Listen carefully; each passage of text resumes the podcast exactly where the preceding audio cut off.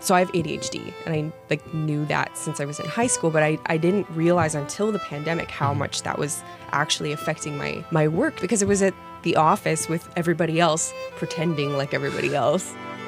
We're supposed to just come in and be like, "Hey, how are you? Fine." And then suddenly being at home, I was like, "What do I like what do I do?" Problems I didn't realize were sort of masked by going to the office. And it's like I've never even like paid attention to that because at the office, I didn't have to see it.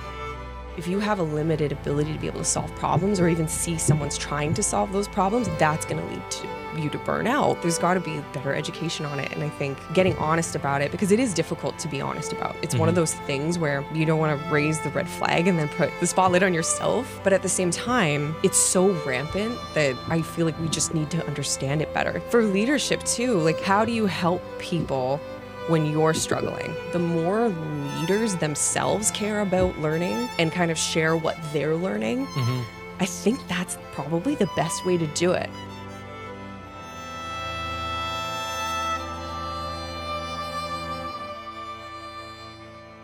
Sam, thanks for joining me. Thanks for having me. It's a pleasure to have you here in the studio at Startwell. Likewise. And I'm really, really excited to talk about uh, a bunch of stuff that we already started talking about before we mm-hmm. pressed record. I think a, um, a bunch of stuff is a good summary. A bunch of stuff. a bunch of stuff. We were talking about leadership. We were talking a little bit about this like remote work, distributed team culture question. Mm-hmm, mm-hmm. So, And I think the unmasking that's sort of collectively happened since 2020, mm-hmm. I think that would be a good probably bucket to start digging into. okay, let's go there. That's a good way to, yeah, to summarize it. Well, okay, so as I'm a recruiter, Yeah. as you know, but that's not how I identify.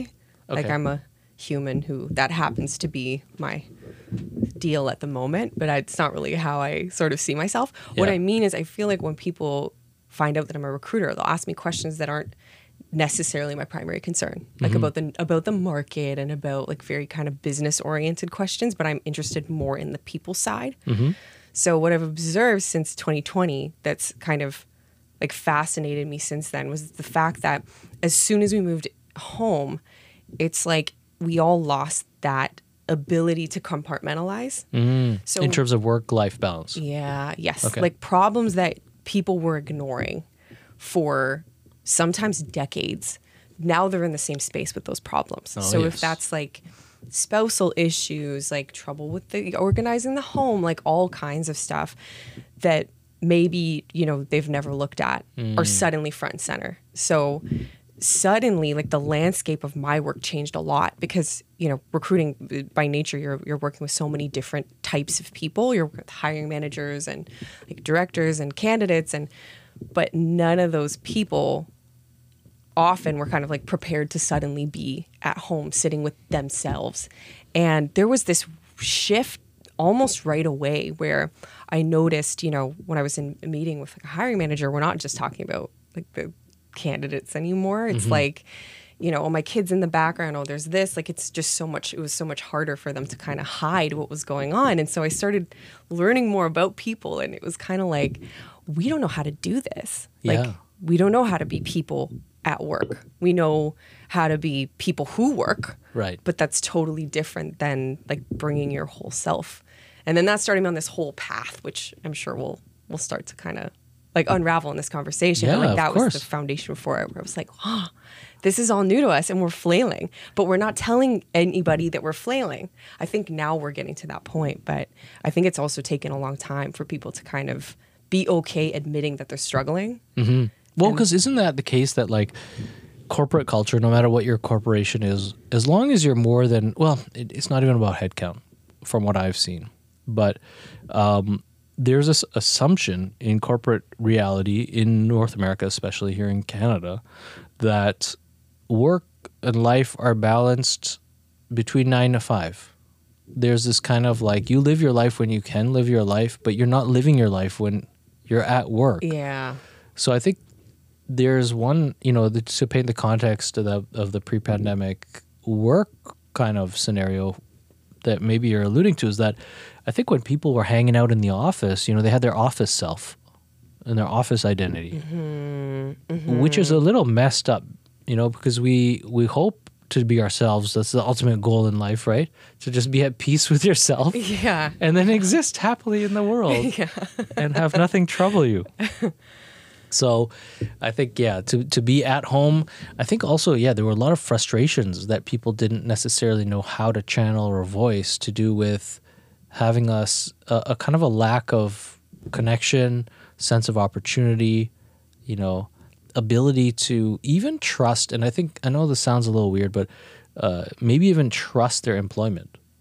I don't think that sounds weird at all. Okay. Yeah, I think that that makes a lot of sense. Where I think we didn't have space. I feel like before 2020, and what by we I mean like the kind of tech collective, I guess, of like corporate, you know, tech. There was no space to even kind of consider that, mm-hmm. like how much safety sort of factors into your, like your ability to do your job, Right. like and to to function as a, as a human, right? So for myself, like I um, so I have ADHD, and I like knew that since I was in high school, but I, I didn't realize until the pandemic how much that was actually affecting my my work too. That's interesting. So for quite a number of years, you didn't expect it to be a hindrance to how you could focus yeah, when you needed to. yeah, because it was at the office with everybody else pretending like everybody else, and it's it really did feel that way where it's sort of like okay, I'm you know playing my work role, and but I didn't have the space to sort of look at my life as a whole. And then uh, suddenly being at home, when that context changed, where it's like I don't have my routine of like hamster wheel of like being at my desk and my, it's like I was like, what do I like? What do I do? Like my day is completely Right. changed, and it's like problems I didn't realize were sort of masked by going to the office. I'm like, I don't know how to manage my whole life as one thing. I'm like I've got you know eh, things that were I'm now sitting in a home that I actually don't really know how to manage because I don't have routines for it. And it's like I've never even like paid attention to that because at the office I didn't have to see it. What's an example of a routine that you didn't manage Um, like beforehand? okay, so I have a tendency to f- when I fall off, I fall off hard. Okay. So if you know, if, As in, if- like, lose focus. like it's you know there's a misconception with ADHD that it's the inability to focus it's more like it's difficult to manage multiple things at once mm. it's difficult to focus on things that aren't engaging at once Okay. so for me that and it's you know it's different for everybody for how it manifests for me is like if it's hard to be giving a lot of my energy to work at the mm. same time as home management, at the same time as hobbies, at the same time as socializing. And prior to the pandemic, I would just say yes to things. So I'd, you know, go out and see people, I'd kind of not clean up for a little bit and just, but I didn't have to see it because it wasn't mm-hmm. there. Mm-hmm. And then all of a sudden it was like all of the busyness stopped. And I was like, wait a minute, what, something feels better about this and then it was looking at you know how i had never look consciously balanced my life before. And i don't think i'm alone in that where it's like you know i realized even you know having this conversation like isn't comfortable. But i'm like i think that this is like the way forward. Like i think we need to be more transparent and say like Right. you know it's it's been a struggle. And that comfort might, uh, you know, might come with dialogue, right? With come with like being able to socialize our personas and socialize who we are within jobs, outside of jobs.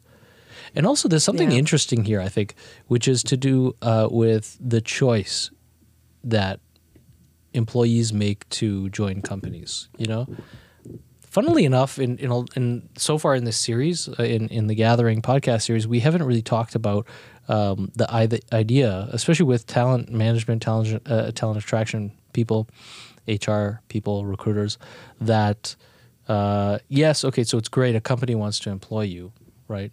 But then also the contract is a two way street. Like you want to join this team, you have your own expectations, assumptions about how working with that company will be, feel, benefit you in various ways.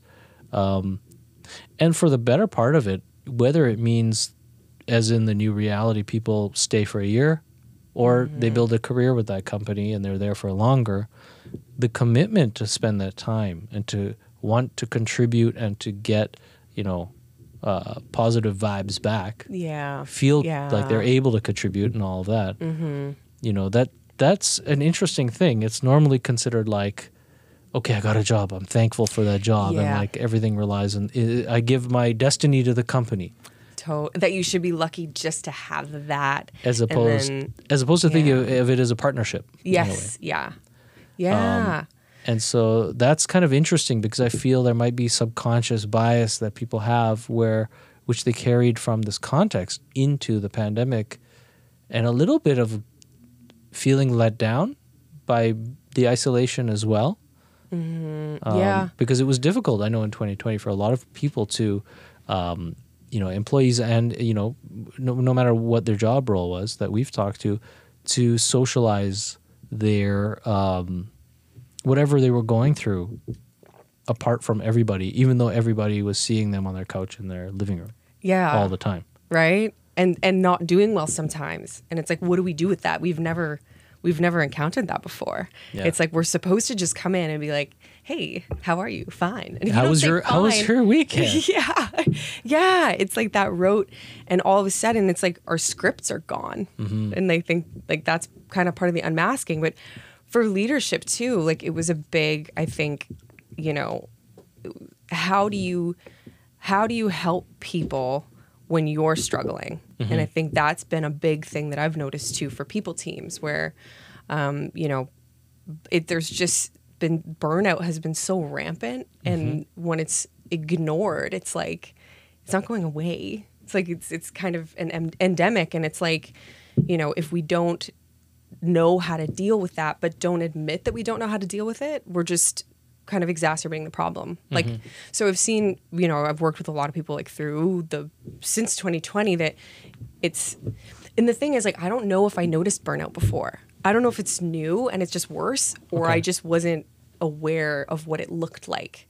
But for sure uh, since 2020 i've like, worked with countless people that are just it's it's an it's an apathy. It's like a you just you just cease Mm-hmm. Great word. caring because you've been under so much stress that you haven't dealt with that it's like you no longer want to work with people and you no longer want to talk to anybody and so it's kind of like oh look at this person they're they don't care about their work they're disengaged and it's like It's not their Yeah. lack of interest in the company's interests and lack of alignment. It's yeah they're under Yeah. stress and they don't know how to manage it. exactly It's an interesting thing because, like, how does a company take on?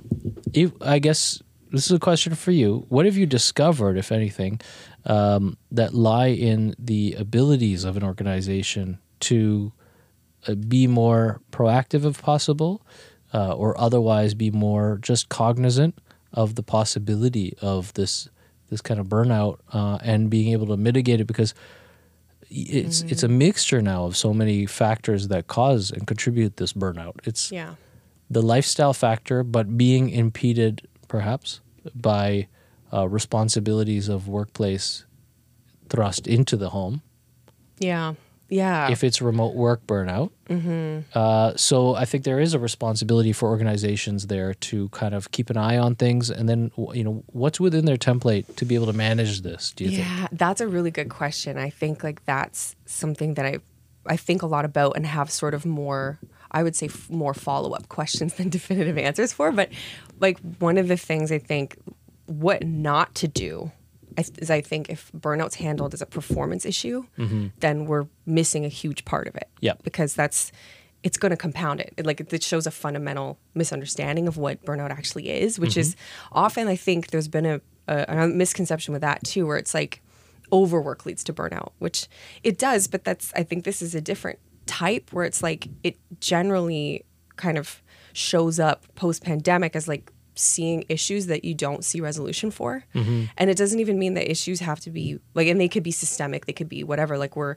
especially with with very process oriented kind of jobs, it's like if you're if you have a limited ability to be able to solve problems or even see someone's trying to solve those problems, that's going to lead to you to burn out. Right, it's- right. And it's because it's an exhaustion. And it's like if we're putting people on performance plans or looking at that as like not caring about the business and this and that, if we handle it from a business perspective, we're, we're losing.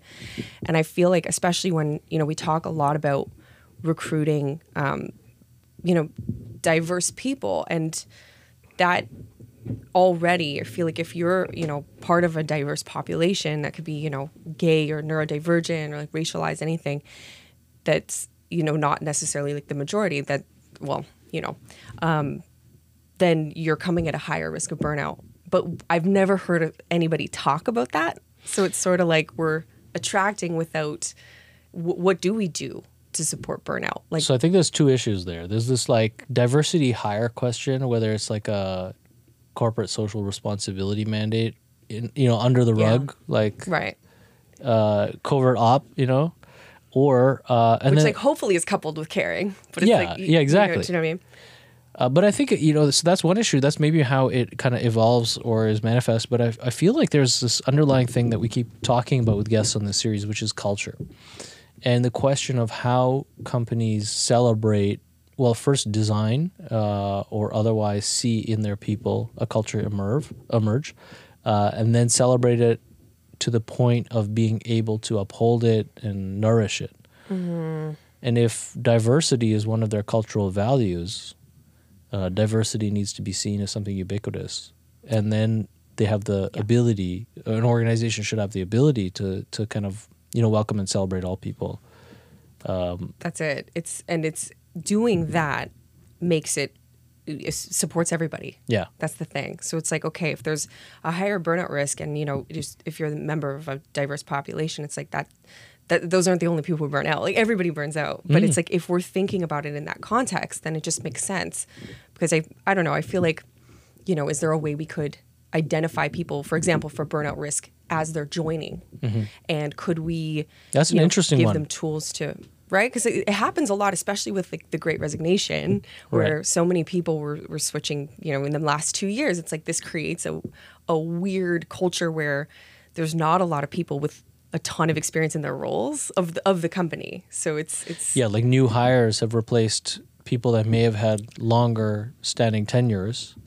We talked with someone recently um, about this this question. I think it was uh, Reza from Wave, uh, a financial company, but we were talking about this idea of knowledge basing, you know, for for a, a company. So, absolutely, this is a big question. Like, a lot of companies, even today, they haven't learned necessarily through the churn that they've witnessed in the last couple of years. But as you lose people, you're losing knowledge. And like mm-hmm. one side of that is you want to mm-hmm. own and, and and database your knowledge.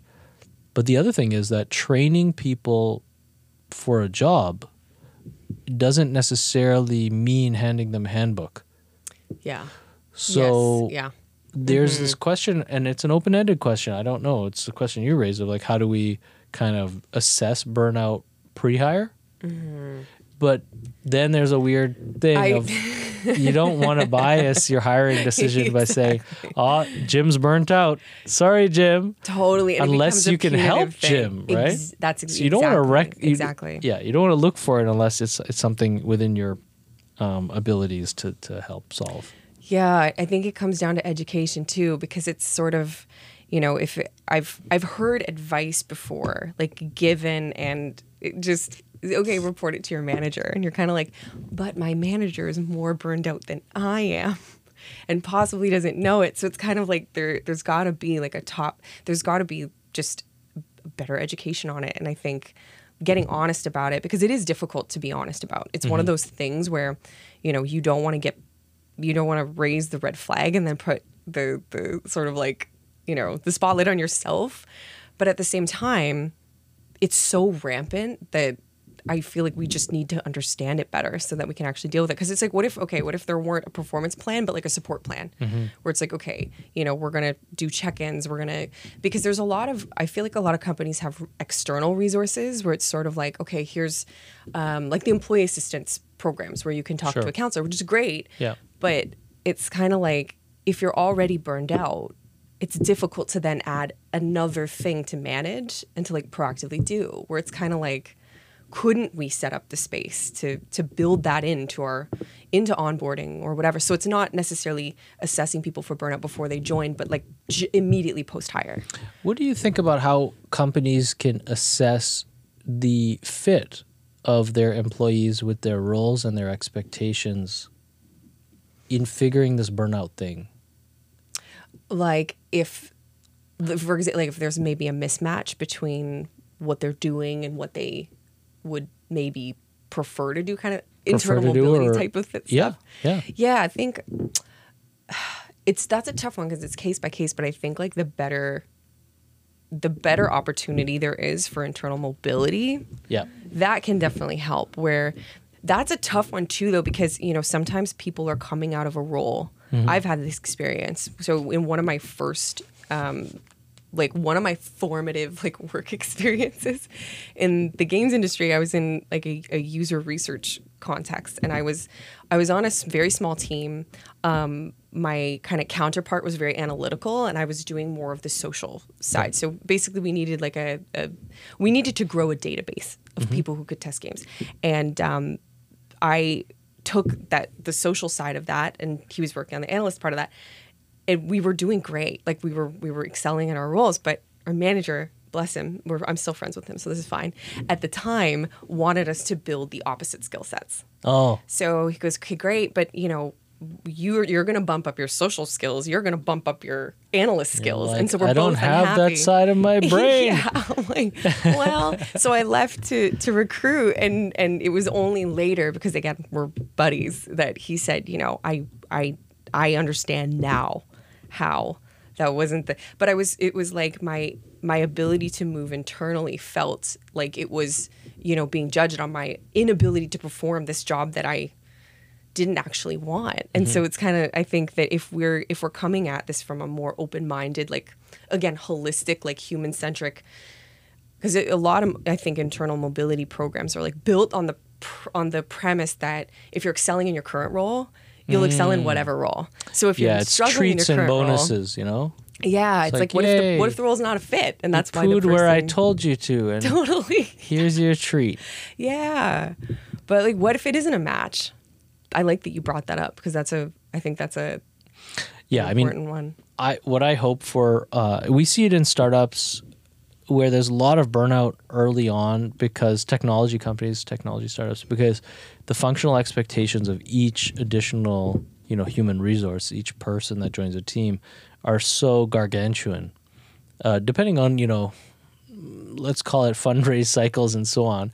If you're perhaps more bootstrapped or or whatever, uh, you know, maybe. Anyway i'm i'm generalizing so i might as well generalize. I'm not going to backtrack it. People get stressed out quick uh, because they have to perform and and they're doing new things every day. So performing at new is, is its own skill set and it's very difficult. And the ways of uh, entrepreneurialism are kind of assumed upon you know early employees in a lot of startups uh, where they might not have um, bought into that. They might not have Yeah. thought that this company's a startup versus something more established, and and I'll be responsible for things that I, I are not within my wheelhouse. You know, but we see that a lot because of this, um, and a lot of early tech company churn. Um, irrespective of generational background, you know how old people are, it, it's something that's always been there in tech Yeah. especially tech startups. Um, this idea that like, yeah, that it, it becomes difficult to contribute full on hundred percent every day.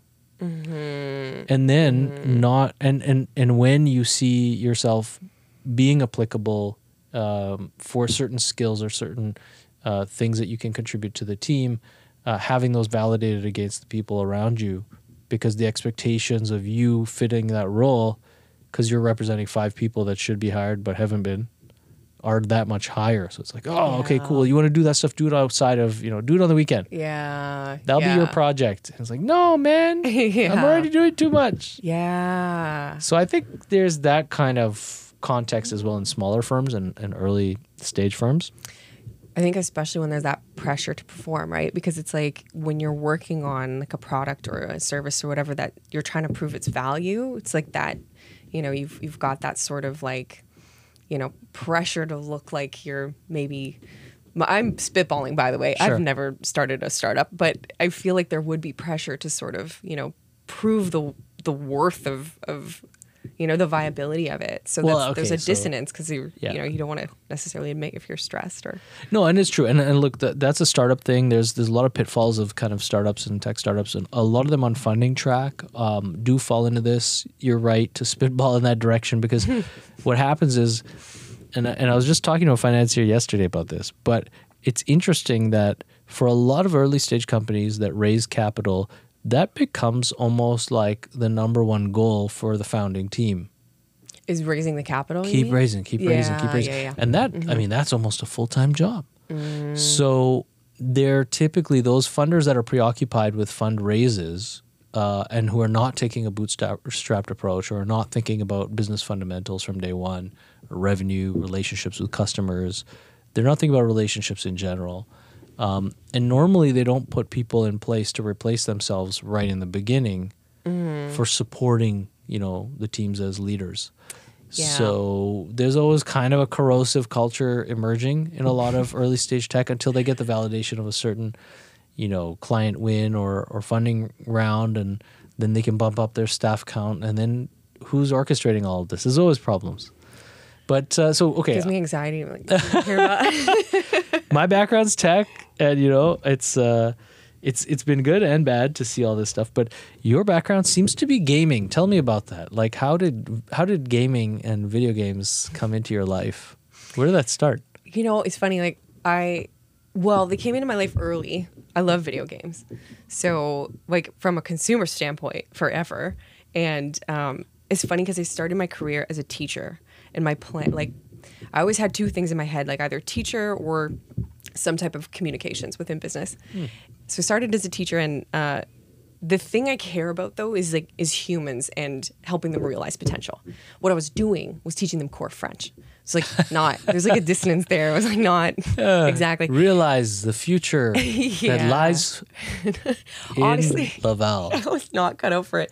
The I had students ask me like, "Madame, you know, why are we using French?" Like, I'm not going to use this, and I was kind of like, honestly, true. Like knowing you, pr- probably you won't, and it just spiraled. And I was kind of like, "What am I doing? I want to help them learn how to like live," but so I I try I, would talk to them on a more personal level a lot, and and like I loved the kids that I taught. Just there's so much about the educational system that just doesn't like resonate with me Sure. um, and yeah, but so we would end up talking about games a lot, and I was kind of like, you know what? Why don't I?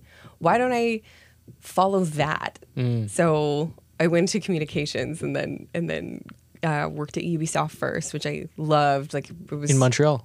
No, in Toronto. Okay. Yeah, when back when it was like now they're uh, I want to say they're almost like a thousand people. It was like two hundred when I joined, Nice. something like that. So it was a nice size. Like you could know everybody and um, really like get to know you know everyone. It Wait, so a this really, is when paint good paint a picture of the the years. Like when? Oh, when this was in um, 2013. Okay, Yeah, 2013. because I remember. Wow, has it been a decade before that? Because Ubisoft's been around. They've been Yeah. around for, for since the '90s, right? I think so. but like super micro team and then as far as i remember because i remember in montreal we didn't really think we li- when i lived in the plateau Yeah, around that's right. Of course. yeah 98 Yeah. to 2003 uh you know lived played worked loved and lost in the plateau uh yeah we didn't really think of Mile End much you know which was that the the north north saint laurent we didn't think of that so much uh, because it was kind of a, a dead wasteland at the time. There weren't many places to go. Wait, sorry. Is that where Ubisoft Montreal is? Yeah. Okay. Uh, I don't know if they're still up there, but like there's this. I we just remember that there, there was one company up there that everyone kind of knew, and it was this video game company, and and then they developed redeveloped their campus, and in the process, I think that was the major real estate development in that area.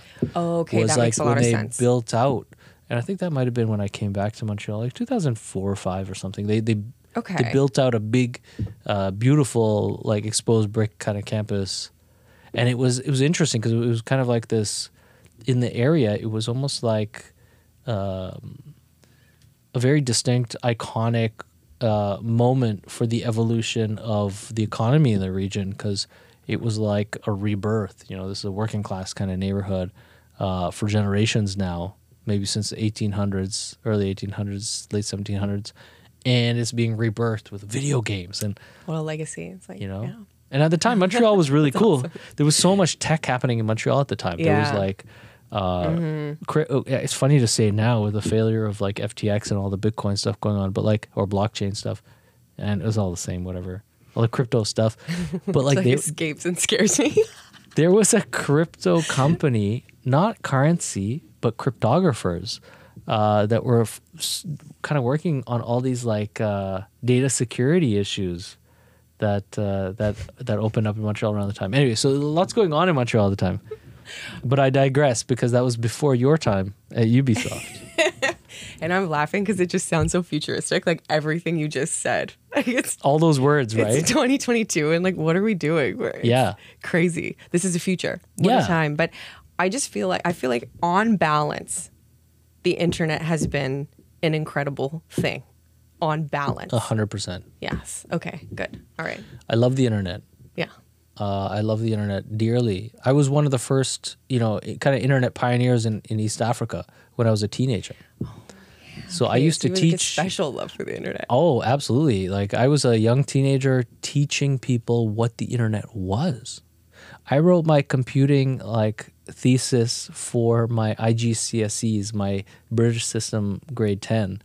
Uh, and, and that was exactly the title of the thesis The Internet, what it is and how it will transform humanity. And that was, uh, you know, and at the time, I think I was 14. Was that right? That's awesome. Yeah, it was around that time, and I had like logged on twice, and then very quickly after I wrote that, because I'd studied the internet in computer shopper magazines, Oh my gosh. and then I, um, and then I got online and I helped all the uh, early burgeoning uh, ISPs in Kenya uh, get customers. I was out there with a bag of modems as a teenager after school, like teaching people how to connect to the internet and, and how to use IRC and FTP and uh, the web and why it's not the only thing. And then it became the only thing. And then the Wait, apps. you were how old? You were 14? 14, Wow. 15, yeah. That's awesome. That's when I started. Yeah. Man, I think like I'm trying to think what year I put a magazine in the VCR to see if it would play on the TV. But it wasn't 14. It wasn't 14. It was before that. Yeah. My point is that's that's like It's a long time ago. prodigious. Yeah. that's like child prodigy level. Yeah. I, I don't know. I mean, like, I feel like back then people were geeks. The geeks I knew were like really into computers. Like being into computers back then, and and and maybe this will bring us back to video games and video game culture a little bit too. Oh is- yeah, sorry, I totally dropped. No, it's all I good. got- What I, I yeah, I didn't sell it well. I got to finish that in a bit. but the like back then, I mean, you you you the computers were the new thing for us kids. Like you could always aspire to all these great things of cars and houses or whatever. You know, it seemed cool.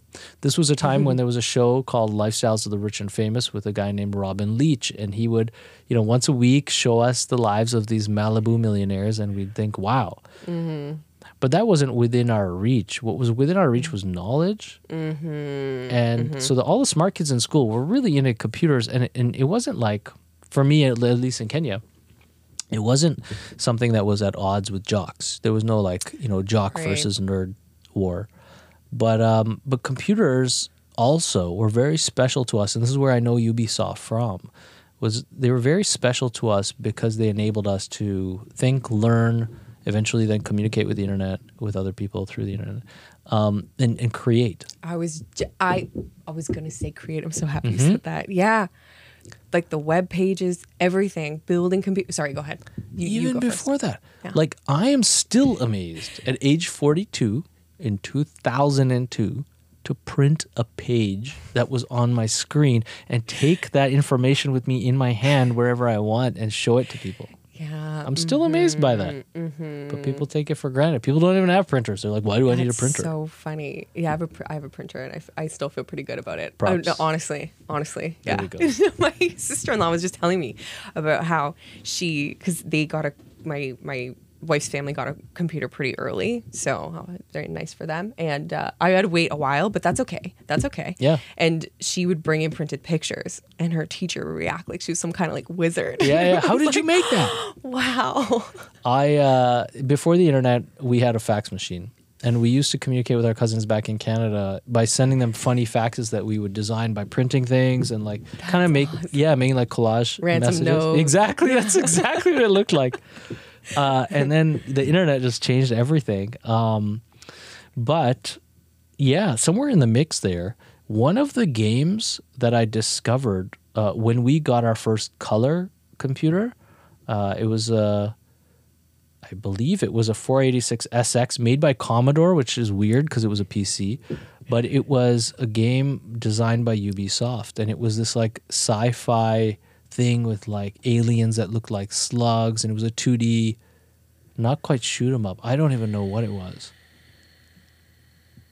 No, I can't. It's a it's it's definitely know. one of their early games. I wish I, I would love to know. But so video gaming for me was actually the first console I ever had in a way was a computer, right? Um, And then it was like Mm-hmm. Me too, actually. I begged my dad for a uh, for a Sega Game Gear when the when that came out, and the Game Gear, you know, Did he? Did he?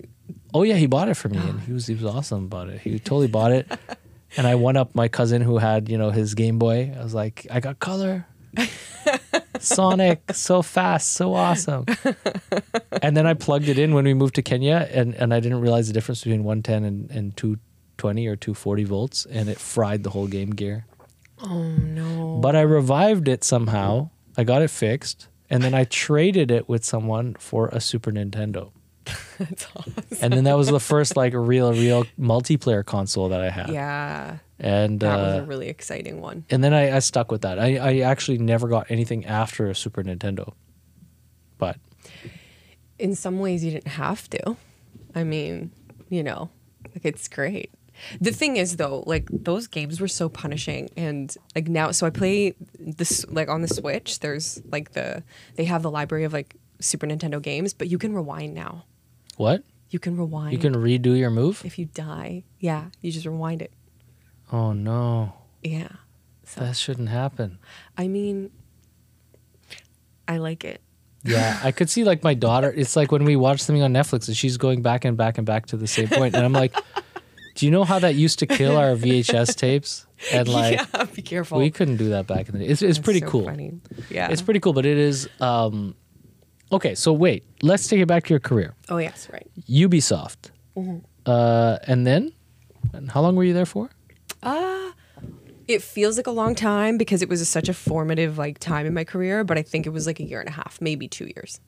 Felt like a long time, but it was honestly I, like I loved it, and I I still have friendships to this day from from that time. It was a beautiful time. Nice. But then and I've done a bunch of of things like hopping around because basically like the way that because I've performed different roles. So like sometimes recruiting, I've done like production, I've done like different functions, like usually within games because mm-hmm. I'm interested in what you know what happens kind of behind the scenes. So it's given me a good like perspective on how games are made, which is like crazy and you know sometimes scary and you're like what? Because there's just it's there's so many there's so much that goes into it Yeah. and there are so many people that have just this like level of of understanding of something extremely niche and then they all come together to make something. It's wild times. But um doing everything i've done has given me that you know a good perspective on it. But it's i i basically just evaluate my next move on where I see a need. So it's and it's kind of like what what problems can I solve and like what what skills can I gain doing that. So it's kind of um, so I've been kind of all over the place. Um, yeah, spent the longest at Rockstar before coming to Unity, but What's Rockstar known for? uh, Grand Theft Auto. Grand Theft Auto, right, Yeah, I was there when we were shipping Red Dead Two. I don't, man. Um, honestly, right, you I stopped swear. at Super Nintendo. I, yeah, I haven't learned this stuff, you know.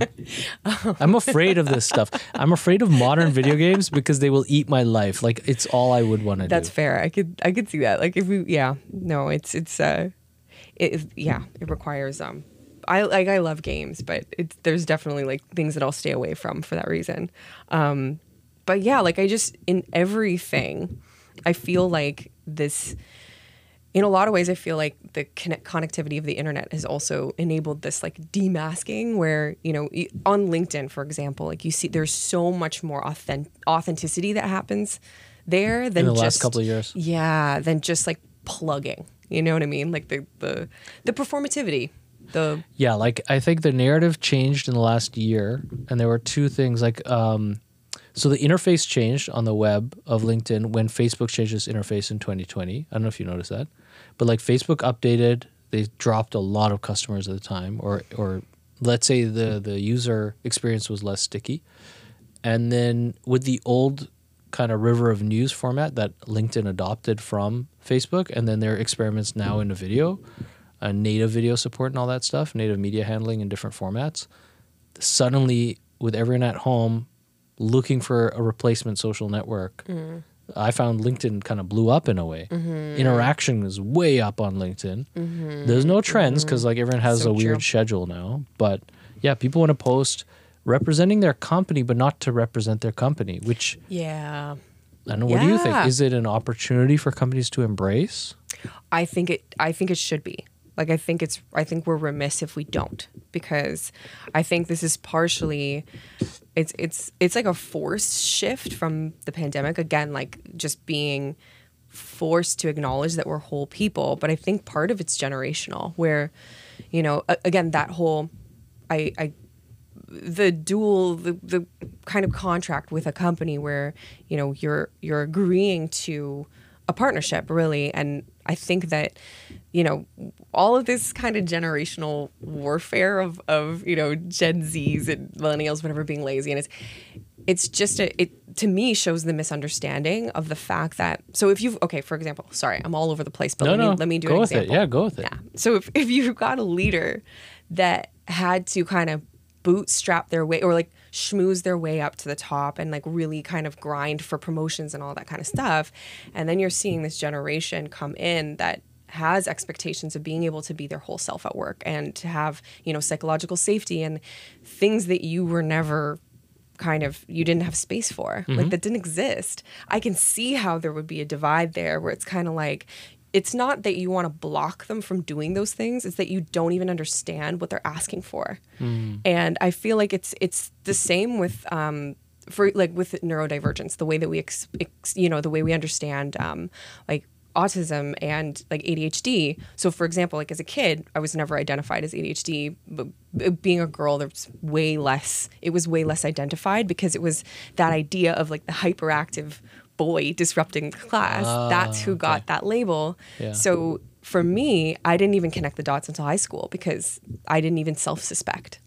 But I feel like this generation is so much more there's so much more research that's come out there's so much more um, i feel like the human experience is like a swimming pool size and then what we knew in the 90s let's say was like a shot glass and then now maybe we're up to like a like a teacup Right. or like do you know what i mean Right, it's like yeah. and it seems like not a lot but that's life changing like that's a life changing difference if you know something about yourself now that you didn't and i feel like an entire entire generations are coming up Hmm. like with this knowledge just embedded so it's like what do you what do you mean you don't understand what to do Mm-hmm. with about burnout and these things I, I feel like these are things that will if we make the right moves come to the forefront and i think it'll happen partially naturally just as you know younger generations move up What do you think? Yeah, and take leadership positions and so on. yeah exactly um, what do you think about the dichotomy if it exists between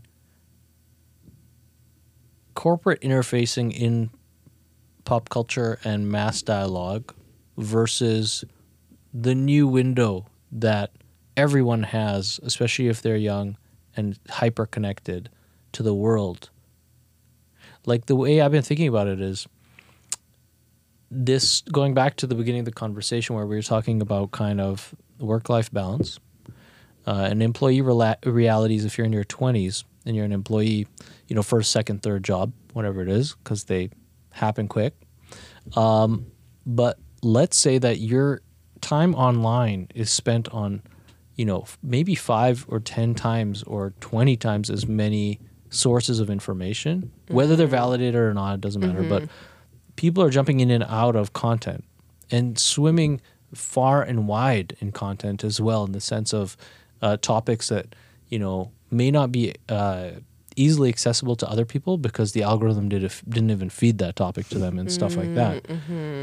Um, so the kind of like let's call it digital dexterity of sourcing information um, and also consuming right? And also consuming information. Because now as algorithms feed people content and it's less search based um, and the search is even driven by uh, a profile rather than you know just looking at the index um, i feel like leaders within organizations and organizations as a whole uh, often cases find themselves at odds with that um, contextual relevance so dialogue becomes even more important between coworkers of all different hierarchical kind of stature Yeah. to get on the same page about who you are in order to understand Yeah. how you do what you do. Leave aside measuring your performance or figuring out what your Mm-hmm. m- internal mobility is. Yeah. But that's a difficult thing because I think organizations almost need to almost sponsor it seems like like see I guess where I'm going with this is thinking of an organization as an educator. This came up recently in, in a discussion I had where you know we were talking I forget who it was was talking about if you're in your 20s, you've come out of university, you're a fresh mind mm. still, you're young, you mm-hmm. have less, hopefully, less biases than someone in their 50s. Mm-hmm. Um, and you're also very energetic about your approach to learning. Mm-hmm. So you want to learn, and the company becomes the continuity of the you know university campus for you. Mm, I know Google. Maybe this is where this came from. Google was having a lot of problems early on with this, where the Googleplex was like a campus, and people were smoking weed and riding skateboards, and it was like, yeah, I got a job at Google. It was like, and that's you know became sardinized in in like Silicon Valley, the show and stuff like that. Right. but they they kind of like evolved a little bit more corporate culture and controls and into like don't do illegal shit on campus. That's baseline. right? Yeah exactly. That's that's kind of it. And then a whole bunch of people were like you know on the on the roof all day long just smoking weed and barbecuing and not doing any work. Um no but but it's interesting because as people come from a university context or otherwise from companies even startups like if a startup is your first job and then you go corporate and you're expecting this uh, you know give me a lot of information i want to deal with this and I'll, I'll figure out i'll help you. And you're like you know leadership or management is kind of like well you're not in this department. You're not in this Yeah. team. You're not on my mm-hmm. payroll. You know i don't know who's measuring your mm-hmm. performance but i don't want to be shanked by like helping someone from a different department or whatever it is in a corporate mm-hmm. reality um, so I, th- I think that could be problematic but the, the question for me lies in um, your perception of how companies can encourage education as part of you know what they offer their employees. Ongoing education. Yeah, that's a good that's a good that's a good question. I think like for for what I've seen anyway, like we have a, in my current company, like this is it was at Rockstar too. We have a lot of access to like tools for for self-directed learning. So there's that. I think it's tough because I think learners will learn. Mm-hmm. That's the thing. Like I I see this with candidates too. It's like whole range of of you know where sometimes people get sort of stuck in whatever environment they're exposed to. So if they're, you know, whatever they're doing in their current role, it's like if they don't necessarily try new things because they're they're sort of waiting to be sort kind of handed mm-hmm. opportunities. And then there's people that are just so proactive with like staying up on new technologies and and I feel like I feel like it's it's tough because I think the more leaders themselves care about learning and kind of share what they're learning, mm-hmm. I think that's probably the best way to do it. Because again, like I mm. think people will find a way to do it again with all the tools that exist, you know, with like Udemy and Coursera and like there's a ton of information on the internet, but it's like the impetus to use it. And I think if if I know for me, I'm really inspired by a lot of the leaders that I see, like posting on LinkedIn mm-hmm. that are, you know, talking about topics that I hadn't considered even for myself. Right. Like neurodiversity and, Sure. you know, ways to sort of, um, yeah, I think that's, it's, Is this uh, also something that you've seen in, in either your previous work or at, the company that you're at now at Unity? This idea of kind of a town hall, you know, where there's time and space set aside for peer to peer learning, not in the sense of like um, paired programming, right. but in the sense of like what are you into and what are you so excited about that whole show and tell thing you know you got to school when you were a kid mm-hmm. and you got to like monday morning you're like oh my gosh. oh my god this happened this happened i want to tell everybody about it and it's not like we went to the farmers market with my dad on saturday it's whatever it is you're Yeah. jazzed about and you're into and you want to learn more about it you know Do you know, I was just thinking about that in the context of Spotify Wrapped. I was like, Oh, this is our show and tell right now. Yeah i don't get that i don't get why everyone's so excited about spotify Wrapped do you know why maybe why? I just really enjoy it. You know why? Tell Well- me why. Tell me why. There's a few reasons. One of them is mine doesn't have much to say. I'm left out. No, you know what? Uh, Are you sure that's true? It's true. It's- is it just like white noise all the time? Yeah, Or that's do you all I not use, listen Do you use Spotify? I rarely do, so there's not enough Okay. data for it to feed off Okay, of, to be okay. honest. But I feel like it's I, I, it's a larger gripe I have with Spotify, is that I love Spotify, but I hate Spotify. Um, I like the, you know, flexibility of uh, from a user standpoint. Like it's really easy to use and it works with all my devices, and I can share my plan and all that great stuff. And there's an ever increasing wealth of content on it, but it's I really don't like it as a replacement for my catalog. What I'm you- still stuck in the whole iTunes debate, man. Like, I have a hard drive. Oh, God. I have a hard drive of my tunes, you know, and most of those tunes are yeah. no, not most of them. Half of them, half of them at best, are on Spotify. Right. But Okay.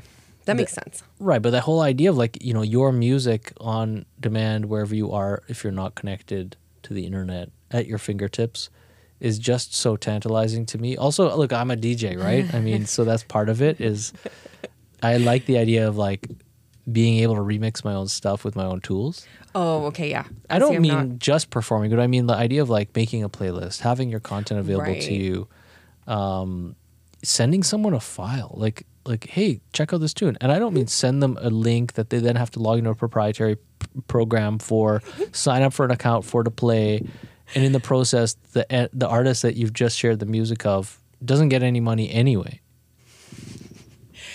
See, to me, like the whole management of that system, like I love Spotify for like the same reason, opposite perspective. I like not having to manage it anymore. That was like I didn't I didn't enjoy that part. You know, that's there's just so Makes it's sense. just different perspectives. Exist, yeah, Yeah. that's totally it. I That's think it. like the why, why Wrapped appeals to me so much. It's the same as any like type of show. I just like seeing glimpses into people's like. There's you can tell so much about somebody by music they listen to, but also like games that they play, Mm-hmm. what they and I just find it so interesting to get those little glimpses. And I think Is that part of your hiring process too? Like, do you do you look for, you know, that kind of larger profile of the candidates? I do. Like I think it's you know I think it's interest. It's I think there's a huge piece missing if you're not kind of addressing who somebody is and like digging into that when you're mm-hmm. talking to them. Because it would also be so boring for me just personally, where it's like, you know, I want to.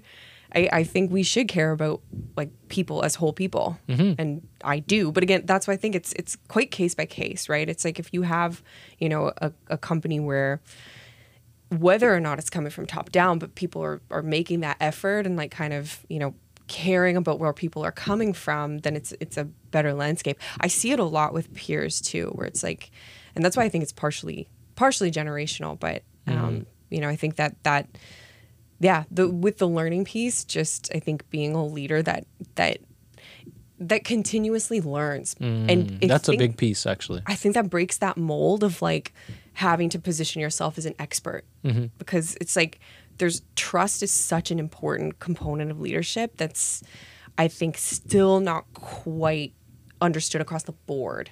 And a lot of that is just that transparency of like not pretending you know everything. Mm-hmm. And, you know, it's one thing to say like, well, I don't know everything, but that's still a line. It's like you're still doing the script of like the manager you can trust as Yeah. opposed to, you know, oh, I learned this thing. I learned, you know, and, and actually talking about what you're learning and digging into it. Yeah, it's really interesting, right? Like, uh, someone asked me about this the other day. They were like, "How do you stay engaged as a podcast interviewer?" You know, and for me, I'm like, I I don't That's really. a good question. Oh, oh, thank you.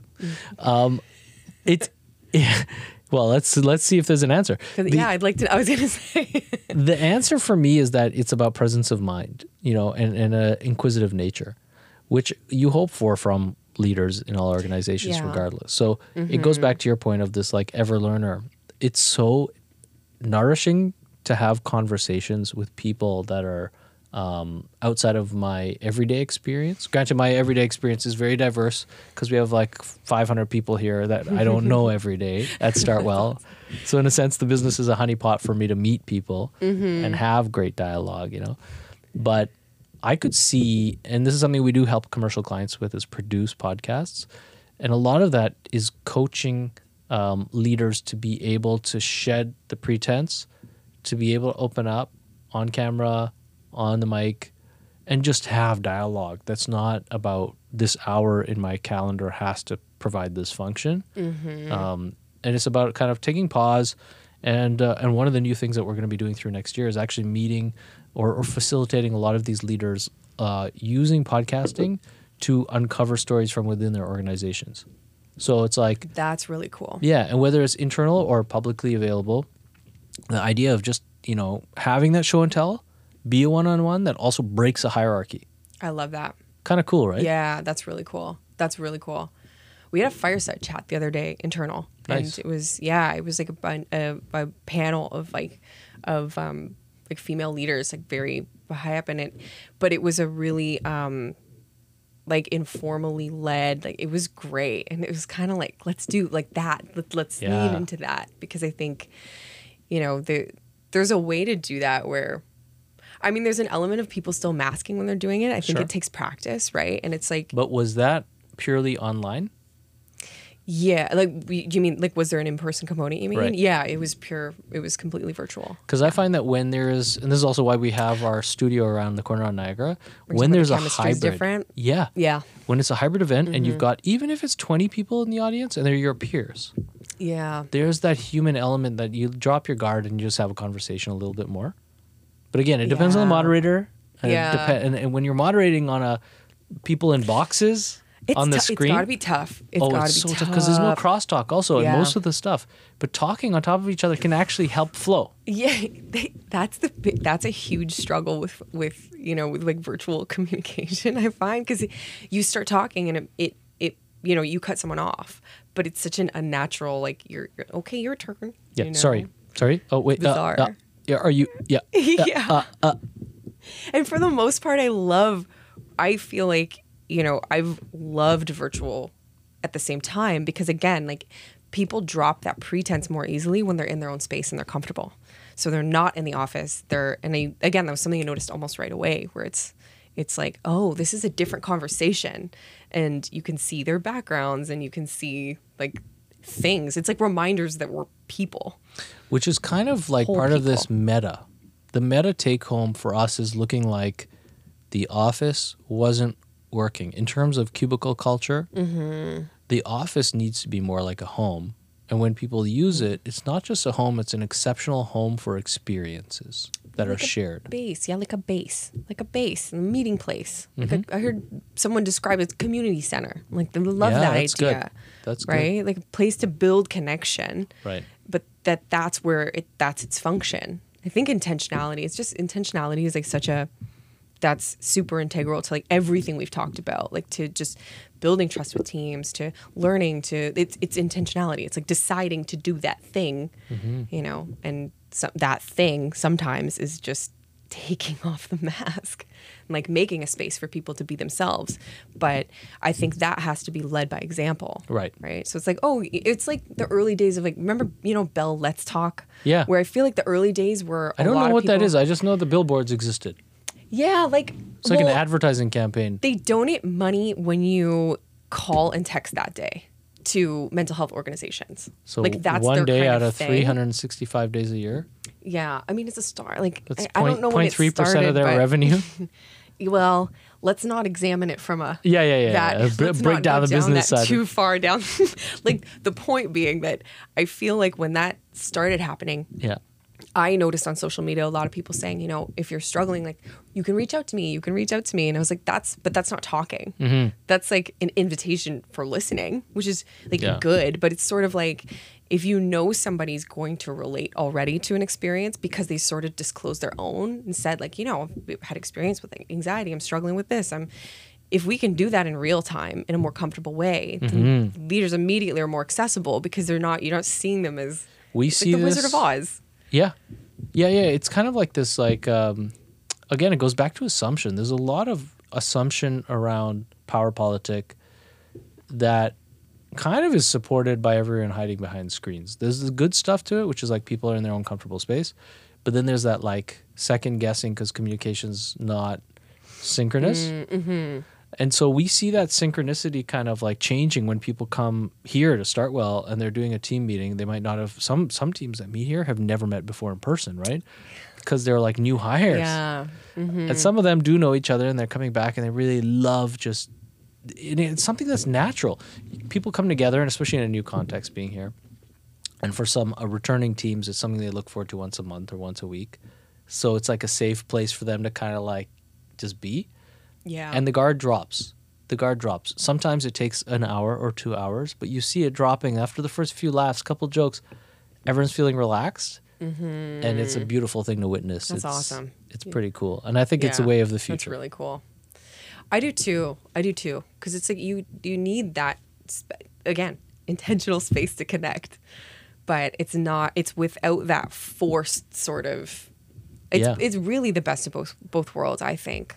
Like if in in you know, te- especially in tech where, you know, there's a lot of, it, it creates spaces for people who work best more often isolated like if you're a de- if you're a developer like and you don't You i can focus completely and- yeah, yeah. head down and but you also get that you know interaction piece because you can't replace you can't fully replace that with Mm-hmm. technology it's like you know unless your team's super dispersed but i feel like a lot of companies are doing good jobs of of making people enabling people to be mobile enough to meet like even if they're flying out Yeah, totally. So- We're definitely seeing like there was there was a good adoption of this as the new wave working this year in Toronto, and especially with our customers, of course. Mm-hmm. Um, and it looks like next year is going to be the actual awakening post pandemic. Hopefully, Mm-hmm. you know, come spring. Um, I'm expecting a lot more of that want to like gather and to learn from each other and to, you know, Yeah. spend that time socializing.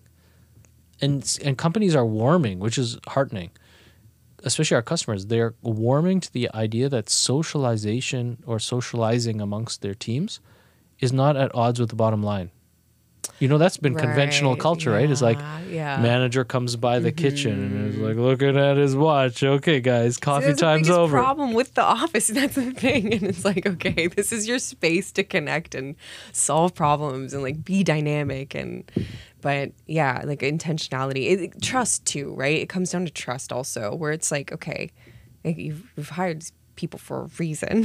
It's like you don't have to monitor all of their time. Mm-hmm. Right, right, right, right. there's a, yeah there's i think there's the the sort of like rub that at least i'm noticing is like as we go into 2023 it's like there's a lot that's still there's a lot of old thinking that we still need to get rid of it's like it's it's because I think for a long time it was the the idea that okay going back to the office and it's like nobody's under that pretense anymore but it's like okay what does the new office look like and it looks like this right like it looks it's dynamic and flexible but that involves a level of trust Right. and um, yeah, it's. ah, So, does. Unity have a defined office? Unity has offices all over the place. Yeah, so the Toronto one's like under construction, and Ah, but when is it a lot of them are established uh, this summer. Okay. Um, but yeah, like a lot of them are, are have been, you know, there for like quite some time. They're cool spaces. I've never been to one. Okay. Which like it's it's so weird that that's like A thing. The, yeah, that that's a thing. But um, yeah, they there's it, it just depends because it's a big company. Like there's a lot of um, there's been a lot of discussion about you know what to do mm-hmm. really mm-hmm. and how to handle. So it's it's majority up to teams like how they do encourage you know teams to get together. Um, but mm-hmm. again like the frequency depends on on what the the function is It's a very difficult problem to tackle, especially with a large employee Yeah. base. Like, how many? Do you know how many Unity folks are in Toronto? i actually don't. I think it's it's like between 1 and 200 it's not more than 200 i don't think it's less than 100 because one of our larger clients, uh, Shopify, Mm. has been going through this. Right, we were we were kind of helping them out with this in the last couple of years, especially the last year, like two thousand one to two thousand two. Okay. Oh, sorry. What am I saying? Twenty one to twenty two. oh okay that's fine numbers don't register super well with me so i heard the one Um, Yeah. like, cool yeah, exactly. That makes sense. Uh, I still write 1999 in my book every day, you know. But like the um, what we what we saw with them is that like they have whatever how many thousands of people all over the place, and when they went full remote, you know, they kind of cobbled together um, a rule book almost for how teams can self organize to find uh, space, uh, and then how they facilitate their meetings to try and get some sort of like functional output, but also to go and do fun stuff and make sure there was enough budget for it. And that's been like a kind of a very you know experimental process in the last year year and a half, and it's kind of getting more. From what I understand, is getting a little bit more refined next year. But it's been a big undertaking for them to Yeah, like just culturally align with, you know, everything from procurement to booking billing to then auditing, you know, the success post meeting if they even do that, Mm-hmm. to then pre planning the next set of interactions with people. It requires a whole new business unit, you know, and they've built it out to just be an mm. internal team. Yeah. But an Wow. internal team supporting what is it, forty thousand global staff or something? It's crazy. Yeah, yeah, that is quite the undertaking. It's like, Yeah.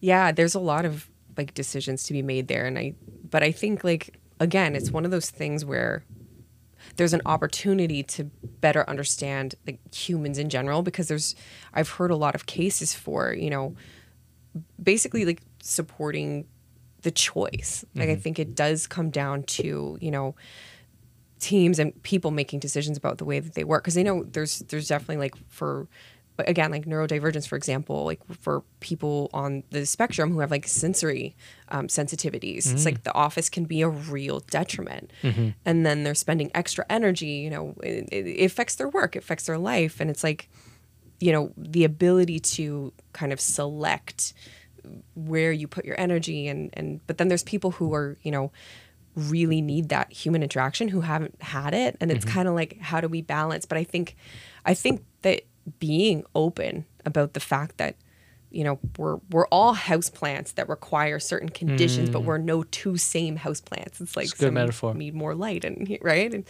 figuring out what that looks like i think there is a way that we can do that but it's it's yeah it's it's it gets complex when you're making business decisions but i think when you're on teams it's it's a little bit it's more simple but it requires intentionality Right. so like s- still complex but easier because you know if you're encouraging people to kind of advocate for themselves and and decide sort of what they need and try things if you're mm-hmm. willing to do that then i think we have a really amazing opportunity to like to get have better soil Exactly. these plants Yeah, or build the terrarium. you know, like build yeah build the terrarium for your own ecosystem Yeah. that is all encompassing. right and you can just kind of move over Yeah, totally. Well, Sam, it was a pleasure chatting today. it Thanks was so honestly, it was such a pleasure. I think we covered a lot of interesting topics.